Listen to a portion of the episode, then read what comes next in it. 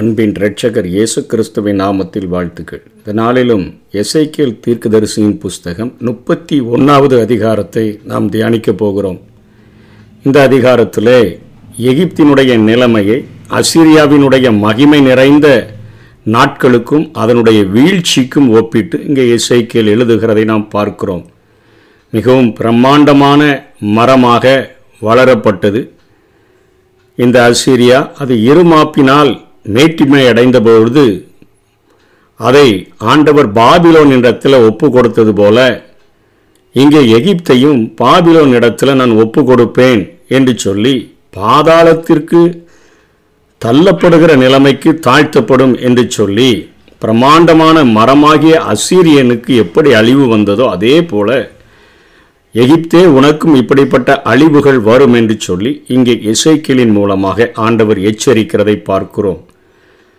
அசீரிய கேதுருவும் வல்லமையுள்ள கோடரியும் என்கிற தலைப்பின் கீழே இந்த செய்தியை நாம் கற்றுக்கொள்ள முடியும்.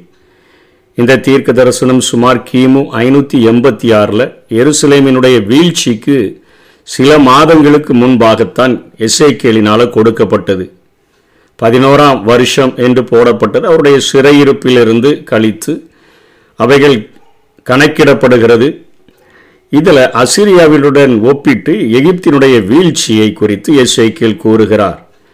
இரண்டாம் வசனத்தினுடைய பின்பகுதியில் நீ உன் மகத்துவத்திலே யாருக்கு ஒப்பாயிருக்கிறாய்? என்று எகிப்தை பார்த்து கேட்டுட்டு மூன்றாம் வசனத்தில் அசீரியன் லீபனோனிலே அலங்கார கொப்புகளோடும் நிழலிடும் தலைகளோடும் வளர்ந்தோங்கிய கேதுரு விருட்சமாயிருந்தான். அதன் கிளைகளின் தலைகளுக்குள்ளே அதை நுனி கொழுந்து உயர்ந்திருந்தது. அதாவது வளர்ந்து மிகப்பெரிய மரமாக.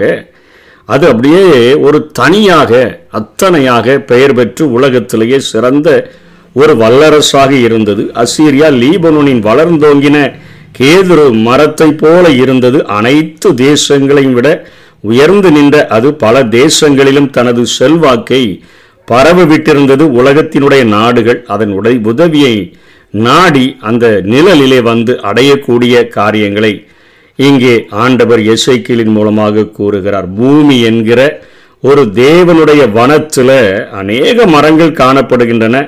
அந்த மரங்களிலேயே சிறந்ததாக விளங்கியது தான் இந்த அசிரியாவினுடைய அந்த கேதுரு மரத்தை குறித்து சொல்லுகிறது. பிற நாடுகளான மரங்கள் எல்லாம் இந்த அசிரியாவை பார்த்து பொறாமைப்படுகிற அளவிற்கு அதனுடைய வளர்ச்சி காணப்பட்டது. வசனம் ஒம்போதில் தேவனுடைய வனமாகிய ஏரேனின் விருட்சங்கள் எல்லாம் அதன் மேல் பொறாமை கொண்டன. அந்த அளவுக்கு அதனுடைய வளர்ச்சி அசூர வளர்ச்சியாக அசீரியர்களினுடைய வளர்ச்சி காணப்பட்டது.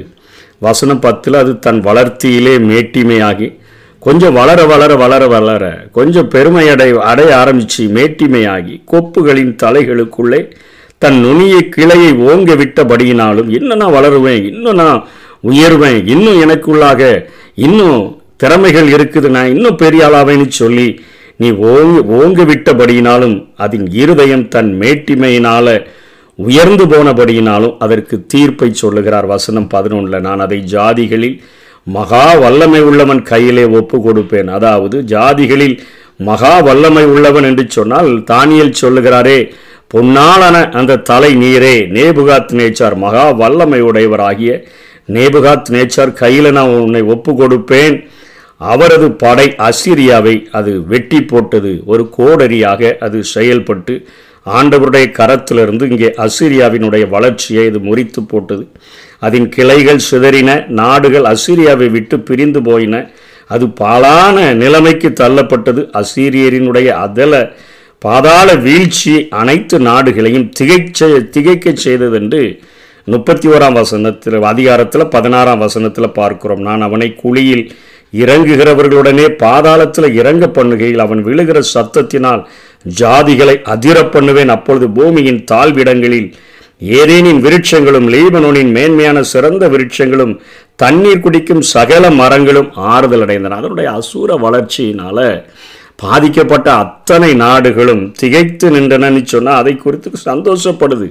ஓ இவ்வளோ உயரமாக வளர்ந்து இவ்வளோ பெருமை பாராட்டின காரியங்கள் அழிந்து விட்டதே என்று தங்களுக்குள்ளாக ஒரு ஆறுதல் அடைந்து கொள்ளு கொள்ளுகிற காரியத்தை சொல்லிட்டு இந்த அசீரியனை எடுத்துக்காட்டாக வைத்து பார்வனுடைய வீழ்ச்சியும் இந்த அசீரியாவினுடைய வீழ்ச்சி இது உனக்கு பாடமாக கொடுக்கப்படுது. எகிப்தியரும் தன்னை வல்லரசாக காட்ட முயன்றாலும் பெருமை பாராட்டும் அனைத்து வல்லரசுகளுக்கும் இந்த கதியே உண்டாகும் என்கிறதை இங்கே ஆண்டவர் எச்சரிக்கிறார். தேவ வனம் இந்த பூமி இந்த பூமியில் உள்ள எல்லா ராஜ்யங்களையும் ஆளுகிறவர்.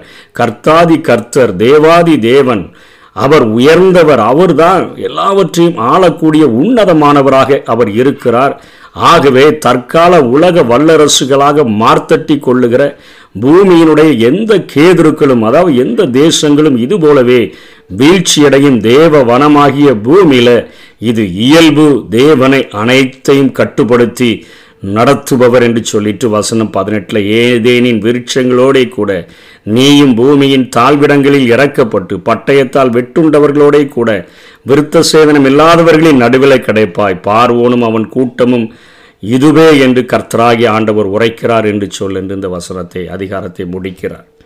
நான் தான் சிறந்தவன் என்று கருதுகிற யாராக இருந்தாலும் சரி எப்படிப்பட்ட தனிப்பட்ட மனுஷனாக இருந்தாலும் பட்டணமாக இருந்தாலும் நாடுகளாக இருந்தாலும் தேசமாக இருந்தாலும் கொஞ்சம் சற்று ஆராய்ந்து பார்த்தால் தன்னை விட மிகவும் சிறந்தவர்களை நம்ம கண்டுபிடிக்க முடியும். இந்த அதிகாரத்தில் கூறப்பட்டதை போன்று நம்ம எகிப்தியருக்கு கிடைக்கும் எந்த எச்சரிப்பையும் நமக்கு எடுத்துக்கொண்டு நாம் நம்முடைய வாழ்க்கையை சீர்படுத்தி வாழும்படியாக இன்றைக்கு அது சிறுமைப்படுத்தப்பட்டிருக்கிற எகிப்து நம்முடைய கண்களுக்கு முன்பாக வைக்கப்பட்டிருக்கிறது. வேதத்தில் சொன்ன அனைத்து காரியங்களும் நிறைவேறி இருக்கிறபடினால அந்த எச்சரிப்புகளை அந்த தண்டனைகளை நமக்கு திருஷ்டாந்தங்களாக எடுத்துக்கொண்டு நம்முடைய வாழ்க்கையை சரிபடுத்தும்படியாக நாம் அழைக்கப்படுகிறோம். வசனம் பதினொன்னின் பின்பகுதியில் ஆவியானவர் நமக்கு இதில் ஒரு கருத்தை சொல்ல விரும்புகிறார். அதனுடைய அக்கிரமத்தின் நிமித்தம் அதை தள்ளி போட்டேன் என்று சொல்லுகிறார். எந்த ஒரு தேசத்தினுடைய அக்கிரமத்தின் நிமித்தமும் எந்த ஒரு குடும்பத்தின் அக்கிரமத்தின் நிமித்தமும் எந்த ஒரு பட்டணத்தின் அக்கிரமத்தின் நிமித்தமும் எந்த ஒரு தனி மனிதனுடைய அக்கிரமத்தின் நிமித்தமும் தள்ளி போடக்கூடிய ஆண்டவர் இந்த நாட்களினுடைய தேவன் நியாய தேவன் இந்த நாட்களில் தேவன் நியாய தீர்ப்பை வழங்க விருப்பப்படாமல் தம்முடைய குமாரனாகிய இயேசு கிறிஸ்துவின் மூலம் அவரிடத்தில் திரும்பும் எல்லாருக்கும் மன்னிப்பு வழங்க அவர் விருப்பமுடையவராக அவர் இருக்கிறார். இந்நாட்களில் உடனே உடனே நமக்கு அழிவுகள் வரலையே தேசத்துக்கு அழிவுகள் வரலையேன்னு காரணம் என்னென்னா நமக்காக இரண்டாயிரம் ஆண்டுகளுக்கு முன்பாக கல்வாரி சிலுவையில் தன்னுடைய சரீரத்தை நொறுக்குகிறதற்கு ஒப்பு கொடுத்த ஆண்டவர் இந்த ஆயிரம் பதினாயிரங்களில் சிறந்தவர். சாரோனின் ரோஜா பள்ளத்தாக்கின் லீலியாகி என் இயேசு கிறிஸ்து தன்னுடைய சொந்த இரத்தத்தை கைகளிலே ஏந்தினவராக மகா பிரதான ஆசாரியனாக பிதாவுக்கு முன்பாக எழுந்து நிற்கிறபடியினால் ஆண்டவர் மன்னிப்பு வழங்க விரும்புகிறார். லூக்கா பதிமூன்று ஐந்திலிருந்து ஒன்பது வரையிலும் இயேசு இந்த பூமியில் வாழும் பொழுது ஒரு ஓமையை சொல்லி கொடுக்கிறாரே நீங்கள் மனம் திரும்பாமல் போனால் எல்லாரும் அப்படியே கெட்டு போவீர்கள் என்று ஆண்டவர் சொல்லிட்டு ஒரு ஓமையை சொல்லுகிறார். ஒரு திராட்சை தோட்டத்தில் ஒரு அத்தி மரத்தை அந்த தோட்டக்காரன் கொண்டு வைத்தான். கனியை தேடின பொழுது ஒன்றும் இல்லை மூணு வருஷமாக கனி தேடியும் ஒன்றும் காணலை. அதனால் அந்த தோட்டத்தில் வேலை செய்கிற தோட்டக்காரனை நோக்கி இங்கே வா இதை நீ வெட்டி போடு மூன்று வருஷமாக கனி தேடி வருகிறேன் உன்னையும் காணலையப்பா. இதை வெட்டி போட்டு இது நிலத்தை ஏன் கெடுக்குதுன்னு சொல்லி அந்த தோட்டக்காரன் கோவப்பட்டு சொல்லும் பொழுது ஐயா இது இந்த ஒரு வருஷமும் இருக்கட்டும். நான் இதை சுற்றிலும் கொத்தி எரி போடுவேன். கனி கொடுத்தால் சரி கொடாவிட்டால் இனிமேல் இதை வெட்டி போடலாம் என்று சொன்னார் என்றான்.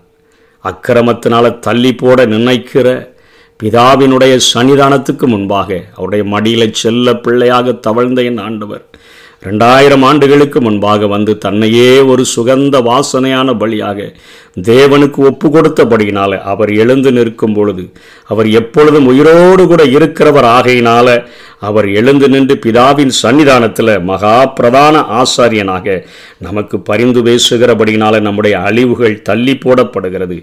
அவைகளை நம்ம அலட்சியப்படுத்தி எடுத்து விடாதபடிக்கு நமக்கு கொடுக்கப்படுகிற நாளில் இன்று அவருடைய சத்தத்தை கேட்டோன்னா பெருமை பாராட்டாதபடி நம்மை தாழ்த்தி ஆண்டவுடைய சன்னிதானத்தில் ஒப்பு கொடுப்பதற்கு அழைக்கப்பட்டிருக்கிற என்னுடைய வாழ்வில் ஒருவேளை அநேக ஆசீர்வாதங்கள் வந்தாலும் இது என் ஆண்டவர் தந்தவைகள் இது என்னுடைய பிரயாசத்தினால் அல்ல. இது அவருடைய மகிமைக்கென்றே நான் எல்லா காரியங்களையும் நான் ஆண்டவருக்கென்று ஒப்பு கொடுத்து வாழுவேன் என்கிற ஒரு தீர்மானத்தோடு கூட வாழும்படியாக அழைக்கிறது. இந்த உலகத்தில் ஆண்டவராகி இயேசு பூமியில் வாழும் பொழுது அதை தொடர்ந்து லூக்கா பதிமூன்றாம் அதிகாரத்தை தொடர்ந்து எத்தனையோ தன்னுடைய அந்த ஆத்தும பாரத்தை வெளிப்படுத்துகிறதை பார்க்கிறோம். அநேகரோடு கூட சேர்ந்து பாவிகளோடு கூட சேர்ந்து பந்தி இருக்கும் பொழுது இவர் பாவிகளின் சிநேகிதன் என்று சொன்ன போதெல்லாம் ஆண்டவர் சொல்லுகிறார். அங்கே வியாதியஸ்தர்களுக்கு தான் மருத்துவன் வேணும். நான் பாவிகளை ரட்சிக்கும்படியாக தான் வந்தேன்னு சொல்லி பாவிகளை ரட்சிக்கவே கிறிஸ்து இயேசு உலகத்தில் வந்தார். நியாய தீர்ப்பில் மக்களை அழிப்பது தேவ திட்டம் அல்ல தள்ளி போடுகிறது தேவனுடைய சித்தம் அல்ல மூன்று ஊமைகளை குறித்து அங்கே ஆண்டவர் சொல்லி கொடுக்கிறார். ஒருவனுக்கு நூறு ஆடு இருந்துச்சு அதில் ஒன்று காணாமல் போனாலும் கூட தொண்ணூத்தொம்போது ஆடுகளையும் விட்டுட்டு அந்த ஒரு ஆடை தேடி திரியானோ என்று சொல்லுகிற ஒரு காரியத்தையும் பத்து வெள்ளி காசை வைத்திருந்த ஒரு ஸ்திரீயானவள் ஒரு வெள்ளிக்காசை துளைத்த போது அத்தனையாய் கூட்டி பெருக்கி அது கிடைச்ச உடனே தன்னுடைய சிநேகிதர்களுக்கெல்லாம் சொல்லி சந்தோஷப்படுவான்னு சொல்லியும் ஒரு தகப்பனுக்கு இரண்டு மகன் இருந்தான். ஒருவன் இளையவன் அப்படியே ஆஸ்திகளை வேசிகளின் இடத்தில் அழிக்கிறவனா போயிட்டான். அவன் திரும்பி வந்தபொழுது அவனுடைய காரியங்களை பொருட்படுத்தாதபடி தகப்பன் ஓடி வந்து அவனை மார்போடு அணைத்து முத்தமிட்டார் என்று சொல்லிட்டு மனம் திரும்புகிற ஒரு பாவியின் நிமித்தம் பரலோகத்தில் மிகுந்த சந்தோஷம் சந்தோஷம் உண்டாகும் அழிக்கிறதினால் சந்தோஷம் அல்ல மனம் திரும்புகிற ஒரு பாவியின் நிமித்தம் சந்தோஷம் உண்டாகும் என்கிறபடியினால எப்பொழுதும் வேண்டுதல் செய்கிறவராக நிற்கிறார். இரவும் பகலும் நம்ம மேல குற்றம் சுமத்துகிற சத்ருவினுடைய நடுவில் என் ஆண்டவராகிய இயேசு எழுந்து நின்று வேண்டுதல் செய்கிறவராக இருக்கிறார். ஆகத்தான் ரெண்டு பேரும் மூன்று ஒன்பதில் சொன்னபடி தாமதிக்கிறார் என்று சிலர் எண்ணுகிறபடி கர்த்தர் தமது வாக்கு தத்துவத்தை குறித்து தாமதமாய் இராமல் ஒருவரும் கெட்டு போகாமல் எல்லாரும் மனம் திரும்ப வேண்டும் என்று விரும்பி நம்ம நீடிய பொறுமை உள்ளவராயிருக்கிறார். அதனால தான் நியாய தீர்ப்புகள் தள்ளி போகிறது தண்டனைகள் தள்ளி போகிறது கிருபையின் காலங்கள் நீட்டிக்கப்படுகிறது. நமக்காக எழுந்து நிற்கிற பிரதான ஆசாரியனின் மூலமாக. ஆகவே அந்த அன்பை அலட்சியப்படுத்தாதபடி அந்த கிருபைகளை வீணடிக்காதபடி கொடுக்கப்படுகிற நாளில் நம்முடைய ஆண்டவுடைய சன்னிதானத்தில் முழுமையாய் நம்மை ஒப்பு கொடுத்து வாழுவோம். கர்த்தர் தாமே நம்மை ஆசீர்வதிப்பாராக.